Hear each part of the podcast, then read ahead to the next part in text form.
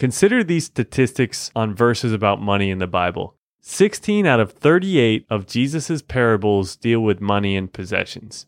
Nearly twenty-five percent of the words Jesus spoke in the New Testament deal with biblical stewardship, and one out of ten verses in the Gospels deal with money. Today, Dave is briefly going to share five verses about money. Next week, we have another five for you. I think you will see that they are just as relatable today as they were back then, thousands of years ago. Good day and welcome to the Save Like Dave podcast, where we are on a mission to help you save and win with your money on almost any income level. Dave retired at fifty-five, traveled the world, and lived abundantly, all while making well under fifty thousand dollars a year his entire career. Now it's your turn. Let's take your financial dreams to the next level. On today's podcast, Dave's not going to preach, but the Bible does have a lot of valuable resources. That's why we share a lot of verses at the end of each episode. And he's going to relate five different verses on how you can be wise with your money. Well, hello, podcast friends. Thanks for joining me and Nate. I appreciate that. First, I want to share right off the top that I am a Christian, and some of you probably know that already. But if you are as well, many of these verses may be familiar to you. However, even if you are not, I think you will find them incredibly relatable even today. These are timeless statements from the Bible that I believe will help you to win with money, regardless of where you are spiritually. I think you will see that these verses from over thousands of years are just as relevant today as when they were written. Personally, I don't like being preached at, and I doubt you do either. So my goal today is not to do that with you. I will simply share the verse and give you my take. My goal today is, is that you will take just one out of the five, and then next week, one out of that five that makes sense to you in your financial journey so that you can win with money. All right, the first one of the five is Proverbs thirteen eleven. It says, "Wealth gained hastily will dwindle, but whoever gathers little by little will increase it." Now, some of these verses, a lot of them are Proverbs, which are right in the middle of the Bible. You kind of have to think it through a little bit. But if you get the big picture, you're going to realize that they really are timeless and they apply or they can apply to your own lives. So, wealth gained hastily will dwindle, but whoever gathers little by little will increase it.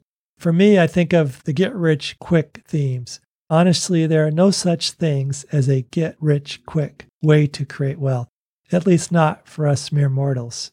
Sure, there are those rare lottery winners, and recently we just have a big winner. And there are a few that inherit their money, and we call them trust fund babies.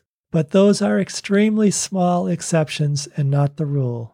My advice, if you see someone trying to get you into this guaranteed winning money strategy, be it multi-level marketing or a sure stock that they just know is going to go up, or some other too good to be true way to create wealth, don't just stand there and talk with them. Run.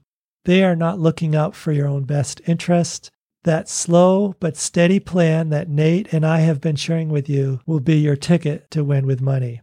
It may not be the most exciting thing you've heard today. It is a proven winner in the world of personal finance. Yeah, and actually, while you were saying this, it reminded me of the recent crypto phenomenon. Yes. And it still might go up, and maybe Bitcoin will go up high, but it's half of what it was a year or two ago or whatever it was. And I actually had a friend one time, he told me he was so excited. He was buying land. But he wasn't even buying land in outside world. He was buying land in the inside virtual world. Oh, gosh. And I thought, that is one of the dumbest things ever. Here was spending thousands of dollars on wow. this virtual land to put up a property in the virtual world. Wow. Anyways, all that to say, didn't work out too well for him. Maybe some of these things have value, but when everyone was shouting crypto or like Dave was saying, this stock's definitely going up, there's no get-rich-quick scheme. Yeah. There is always going to be exceptions, and those are the ones you read about it in the news. You read about so-and-so made ten times what everybody else made that year. Oh, good for him. But that's not the real world. Don't go there. And hopefully for you that are been around a little bit, you know there's going to be people trying to sell you something to get you hooked, is to make that get-rich-quick system work, but honestly, it doesn't work. Don't go there. All right, the next one is Proverbs twenty-one, verse twenty. It says, "Precious treasure and oil are in a wise man's dwelling, but a foolish man devours it." I'm guessing we can all relate to this one, right? We all know a successful person or family, someone who is a grandparent type that has done well in business. They are the ones you want to sit with and ask lots of questions about how they did that. And I wanted to just share real quickly the one that I can think of that really had an impact on me. And when I was uh, right out of college, I moved out to Oregon, and I lived there, well, I ended up living there twenty years. But when I was first there, I was single. I hadn't met my wife yet. And I had a cousin living in Oregon as well. And he had a lumber business, a really neat cousin. I still love him today. We're still really good friends and family, of course. Well, anyway, because I was single, I didn't know too many people. He had this special friend up in north of Portland that would invite him every year to a Christmas party. Because Bob knew that I was by myself, he asked that guy and they said, sure. So I went with Bob and his wife, Donna, to his friend's Christmas party. And it was like from another planet. I mean, you drove up to his house. It was a windy road. And the first curve was one of his daughters. And then you go a few more curves. There was the home for his second daughter. Then you get to his big house. And he had a farm and he had all this land and animals. And I mean, I was blown away. I was twenty-two years old and I was like, wow, this is crazy. So I go into the house and it's just marvelous. It's huge and it was striking. But what was interesting to me, honestly, by the end of the day, was I got to meet the mom and the dad, or the husband and wife, and they were in their seventies at the time. And I remember the best thing of all was sitting in, I get back up because this is so cool. But in the living room, they had all their little grandchildren in, and maybe there's six or eight of them. And their sunken living room, they literally had the floor stacked with probably twelve inches of Christmas gifts. It was packed. There was at least one hundred, maybe two hundred. And then they had a Santa Claus come and give out candy canes and all that. But anyway, beyond all that, I found out that this guy was really a genuinely good guy.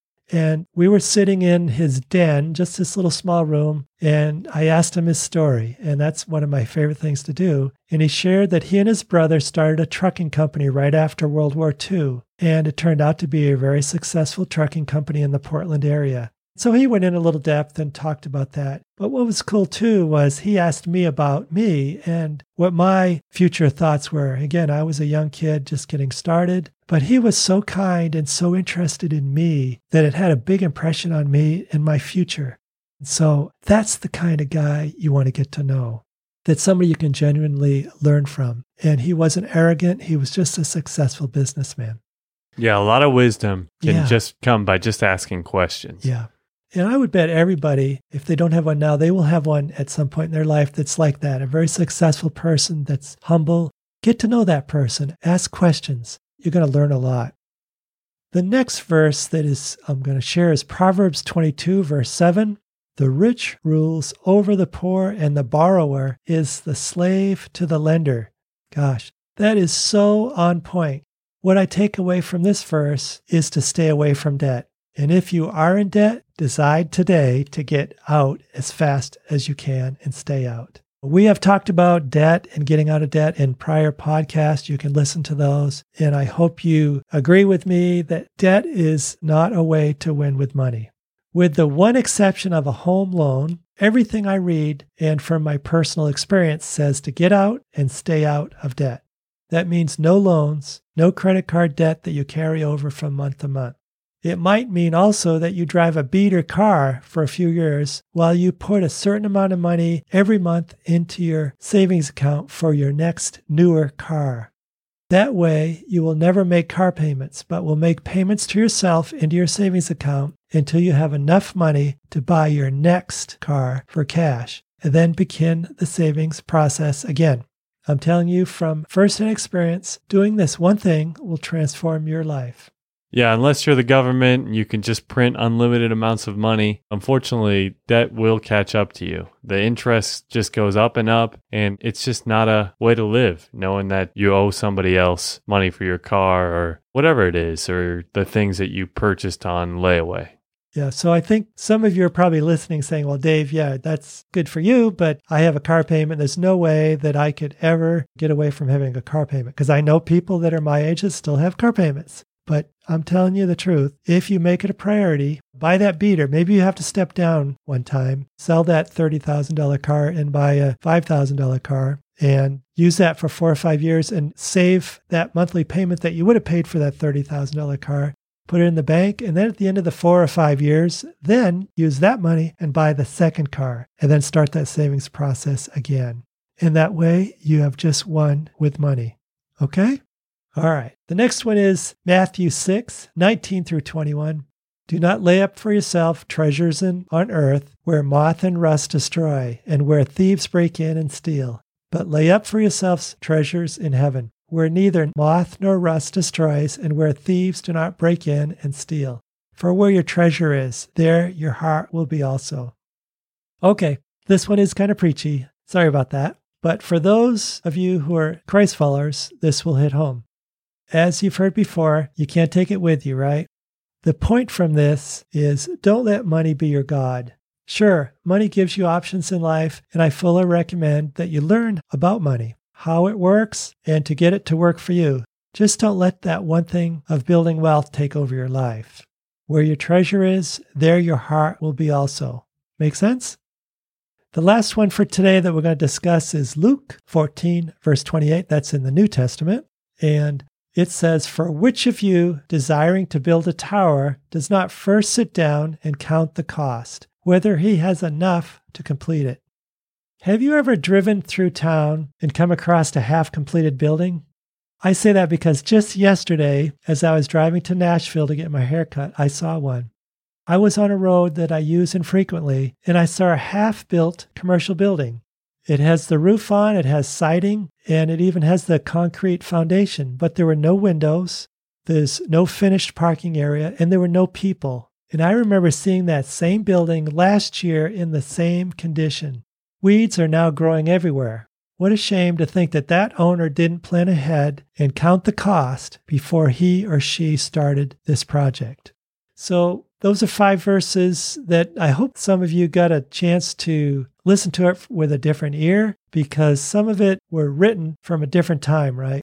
But it's very relatable, in my opinion, because we have these same problems today. And so we're going to end today with those five verses, and then we will wrap it up with the next podcast. Yep, that's exactly right. And again, whether you're a Christian or not, whether you read the Bible or not, all five of these verses, they all could be applied to your life. And we're grateful you shared those, Dave. That's going to wrap up today's episode.